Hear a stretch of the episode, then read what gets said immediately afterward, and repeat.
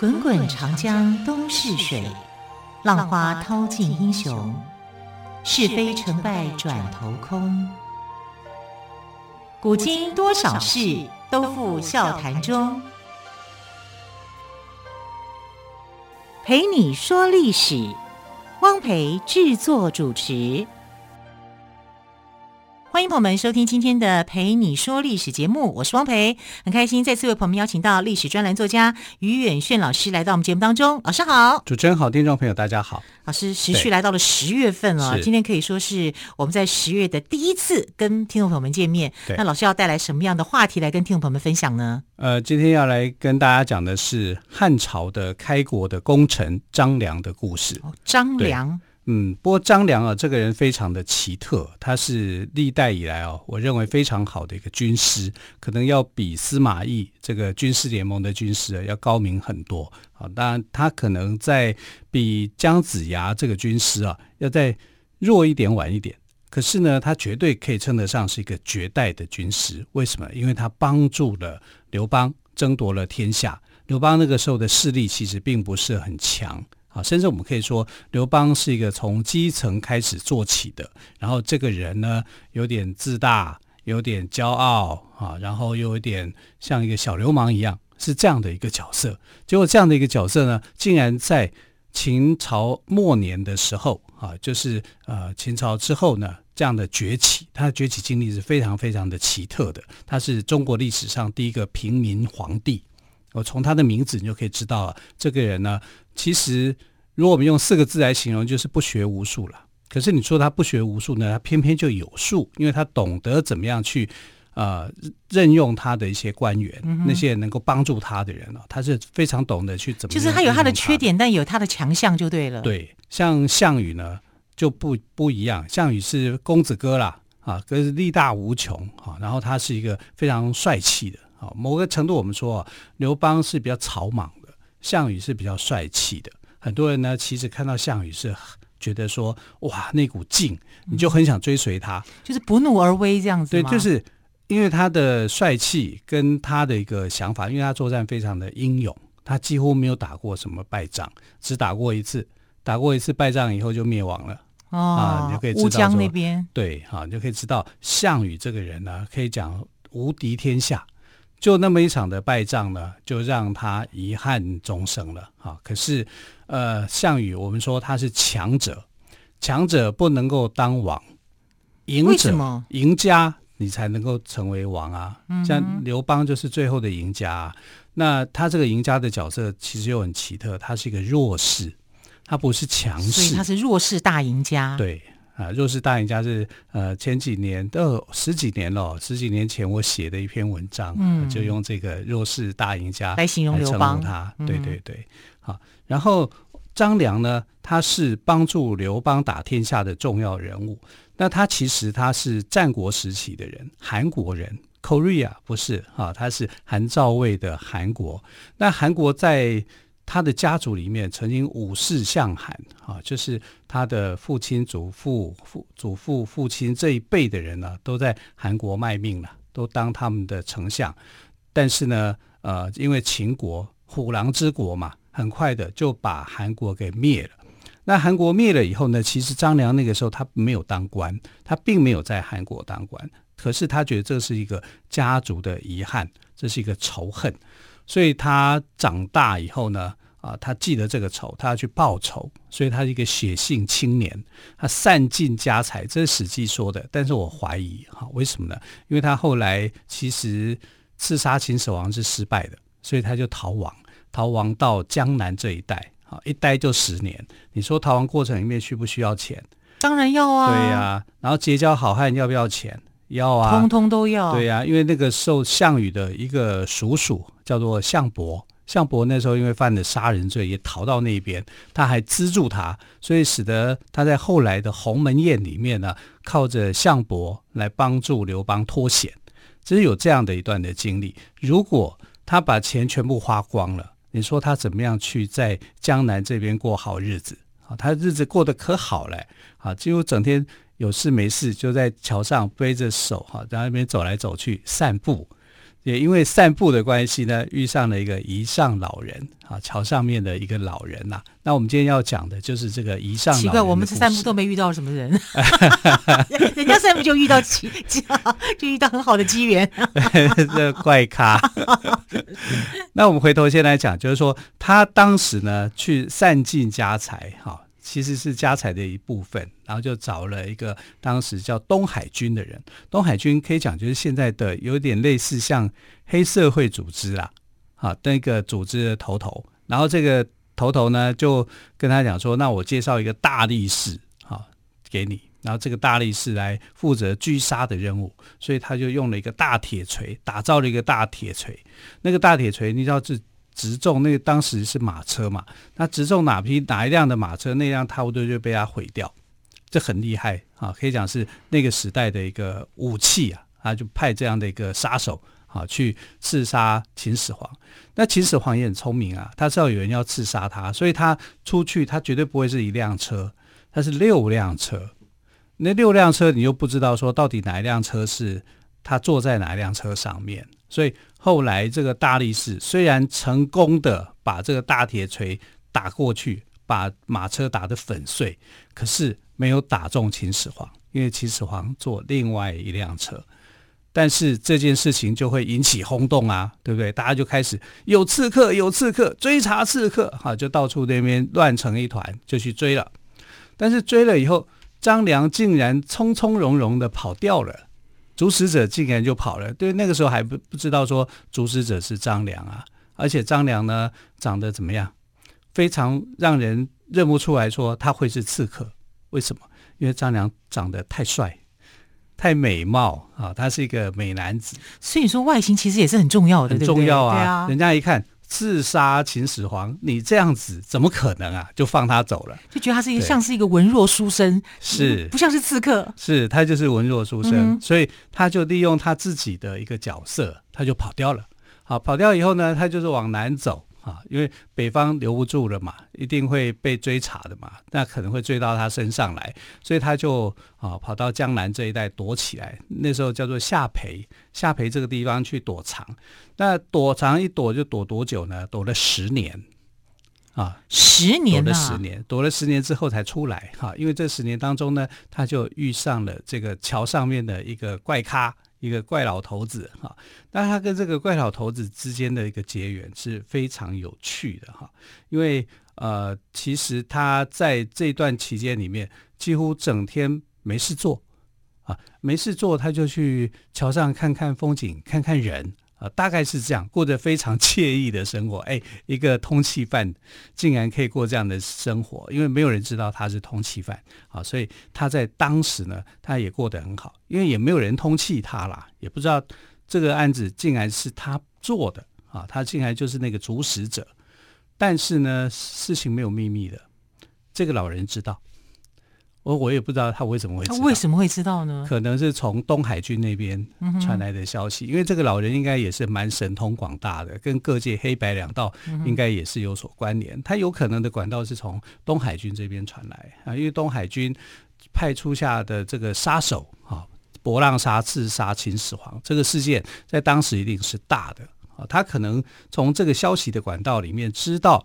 张良有这样的本事，有这样的一个能耐，所以他去观察他。观察他以后，他觉得要给这个小孩子一点教训，因为锋芒太露啊。如果是这样的话，你将来你可能是没有办法去争夺天下的啊。他可能就是一个国际分析师啊，那种情势，一个很有智慧的。可是这也很奇怪啊，他们萍水相逢，他为什么希望这个人去拼去争得天下呢？因为在那个时候。呃，掌握知识的人呢是很少的，嗯、是、呃，所以张良是有这个知识，而且他有这个财力，财力，对，还有才能，对，所以他是看上他。啊，这个官二代、富二代是很值得栽培的一代。啊，也有潜力对，对，有潜力哈、啊。但这个老人也很奇怪啊，他有没有说我为的是什么？我只是想为了天下老百姓吧。如果我们要这么讲啊，所以他就去观察、注意他很久喽，很久以后呢，就。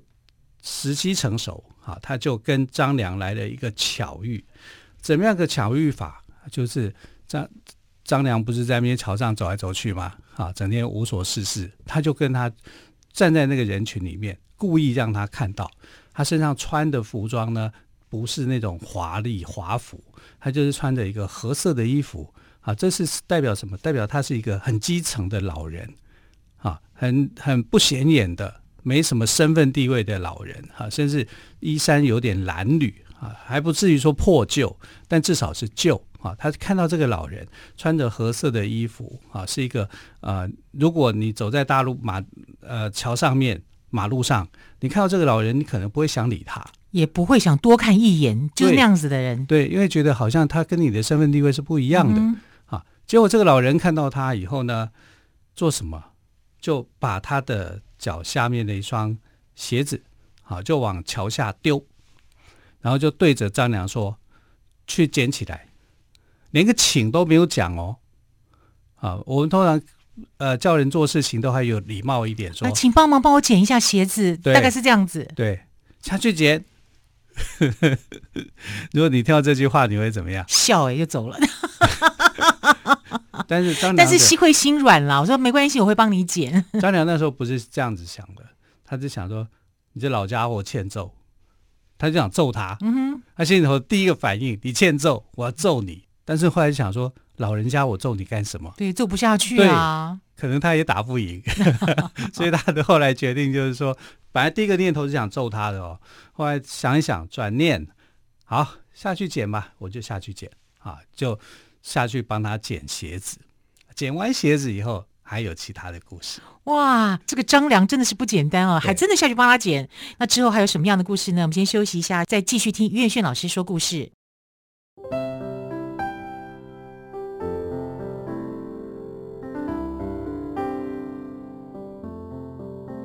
听见台北的声音，拥有颗热情的心，有爱与梦想的电台，台北广播 FM 九三点一。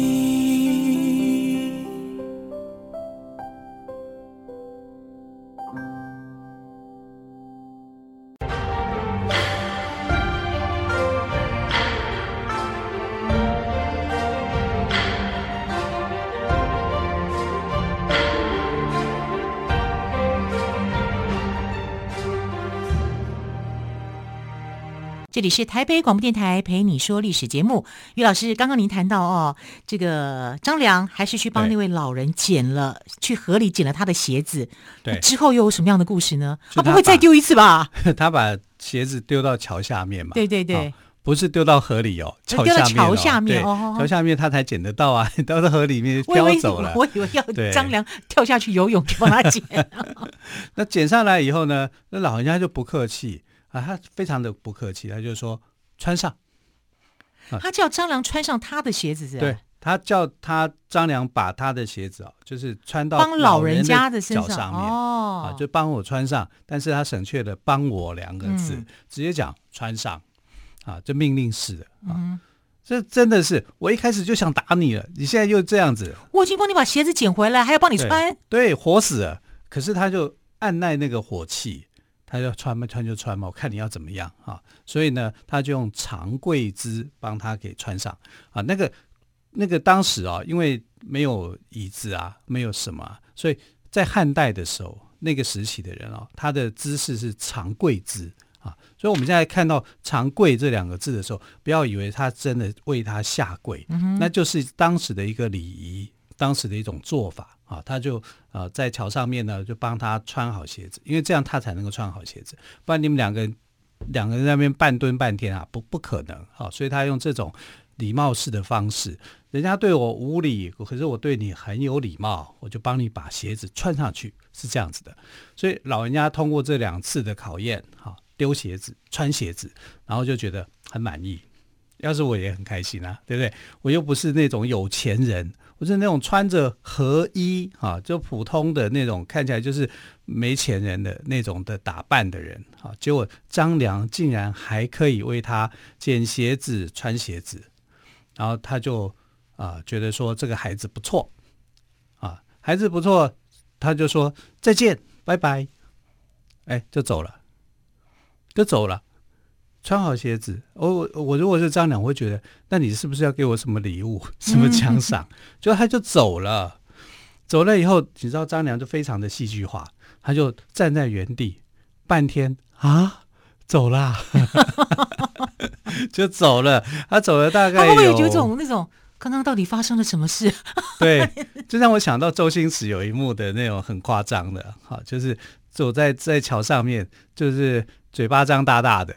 不知道发生什么事，然后看着这个老人家走了，这有可能从张良的故事来的啊。然后这个老人就走了，走了一段时间以后，他又回头来找他，走了一长段的路哦，然后又回头。你说那位老人吗？对，走了一一呃一段长路之后，又折回来找张良。对，然后发现张良还在，因为张良还在争，还还还在那边发呆，啊、对，还不知道发生什么 发生什么事情，对，怔住了。对，然后他就说：“嗯，孺子可教也。”哦，这里面省略很多过程，嗯、对不对？我把它说的很清楚啊，就是说，要是我会说不用教，嗯、我只是腿软走不动，我被您吓到了，也有可能，我被您的举动吓到了，就是他被吓到啦、啊。对，我帮你捡鞋子，穿鞋子，穿鞋子，然后你不说跟我说再见就闪人了。然后态度又不太客气，对，然后回来又折回来。最可最奇怪的是，我竟然还照做，对，是我吓得走不动了。对，这就是张良的一个全部的过程、嗯、啊。其实我们如果在书上看，就会觉得说，好像就是一个有点不可思议，呃、很简单哈、啊，就是、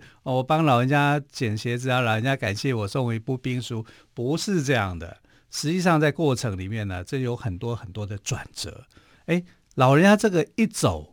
到回来，这个中间其实是很复杂的一种情绪的变化。对张良来讲，他已经想说：“你这个人是干什么的？为什么也不说个谢谢？我帮助你，你也不不敢动，对不对？就这样跑掉，你是什么意思？”他可能在想啊，就是脑子里面想了很多的东西，可能有很多问号，很多的惊叹号。结果没想到呢，这个答案呢，后来是老人又折回来了，所以。去而复返，这个动作是呃很特殊的啊，很很特别的一个经历。然后这个老人就说：“你是孺子可教，你这个孩子值得教导，我愿意教导你。五天后，我跟你约定在桥上这里再见，你来找我，我有事要跟你说。可是我就不去了，就要给我捡鞋子 就五天后他就来了，嗯哼，啊，两个人都到了。呃，老人家很早就到了，然后。张良是准时到，是对准时到没有什么错嘛，错啊、对不对？对啊、然后老人家就生气了，他就说：“你怎么可以比我晚到？对，我是老人家哎，结果你竟然还让我去等你五天之后你他一定很冤枉。可是我很准时啊，哎，他不管呐、你要比我还早到才显现你的诚意，这也是考验。就、张良就想说：好吧，我看你玩什么，他就回去，五天之后再来。”哎，这样就十天了，对不对？他们真有时间。对，因为没事做、啊。古代的人，结果他十天之后他就来了，来了以后呢，他就想说，我那时候是准时到，那我现在提前一个小时到可以吧？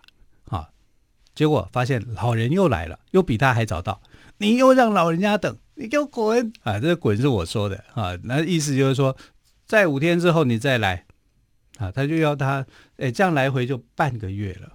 啊，所以五天五天再五天，第三个五天的时候呢，他就想，那你总你每次都比我还早到，我三更半夜来看你怎么样？嗯哼，啊，所以他三更半夜就去等，啊，就老人家果然还没来，老人家还在睡觉，对，但没有没有多久，他就看到老人家出现了，嗯，啊，这时候这个老人就很就很满意了，满意了，然后终于比我早到。没有让我等你，那其实张良是他根本没有迟到，他三次都没有他都是准时，他都是第一次是准时，第二个是早到，稍微早一点，对，然后第三次是非常早，非常早，对，然后就花了十五天的时间看这个老人，他到底要做什么？这个、我觉得张良可能也是带来了一点好奇心。其实我觉得他是没事做，他没事做，半个月过去了，那老人家你想要做什么？他说他孺子可教嘛，那你要教我什么？所以他就后来给他一个竹简哦，书啦，就是我们现在的书，那个时候都是竹简，都竹简形式，竹简形式。他说给他一本兵书，那这个兵书呢，应该就是姜子牙的这个兵书啊。姜子牙是绝代军师嘛，啊，他所写的《太公兵法》，他就把这个《太公兵法》传授给他。因为这个在当时可能是呃，你可能要花很长的时间才有办法的。这个老人是一个隐士的高人，他就把这个很可靠的兵书给了张良，让他去研读。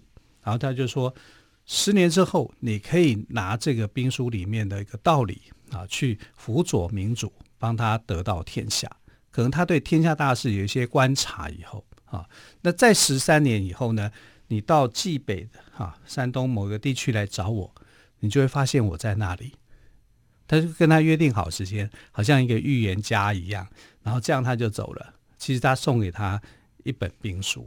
然后张良呢，因为平常没事干，现在有了书就可以看书，嗯、他就十年苦读这个《姜太公兵法》啊，《太公兵法》啊，然后啊后来就遇上了刘邦啊，因为你知道。张良在读兵法的时候，他会去常常用他的读到的一些心得办法去讲给人家听，别人都听不懂。他遇到呃刘邦以后呢，刘邦听他讲兵法，他就马上可以附和。哎呀，这个要怎么做？这个要怎么？其实刘邦就是吹牛大王嘛，啊就是这样子。像这样的人际关系会很好。是啊，对啊。那张良认同我？是张良听了以后就觉得哇，我讲的东西你听得懂。对，遇到知音了。这 两个就一拍即合嘛，是，对啊，而且张良那个时候，其实他第一个理想对象不是要去辅佐刘邦，啊，是因为他是韩国人嘛，他就想说，那个时候的韩国又开始复国了，因为整个秦朝大乱嘛，天下大乱，所以当时的六国哈就全部呃过去被灭掉的国家就全部又兴起啊，他就去找韩王啊，那时候这个韩王啊，他的名字叫信。啊，所以叫韩王信，在史书上面有韩信，有韩王信。韩信是韩信啊，他是将军啊。嗯、是啊，韩王信哈、啊，就是说韩王这个韩国的诸侯王，因为他的名字也叫做信，你要区别韩信，所以他叫韩王信。是啊，是这样子的。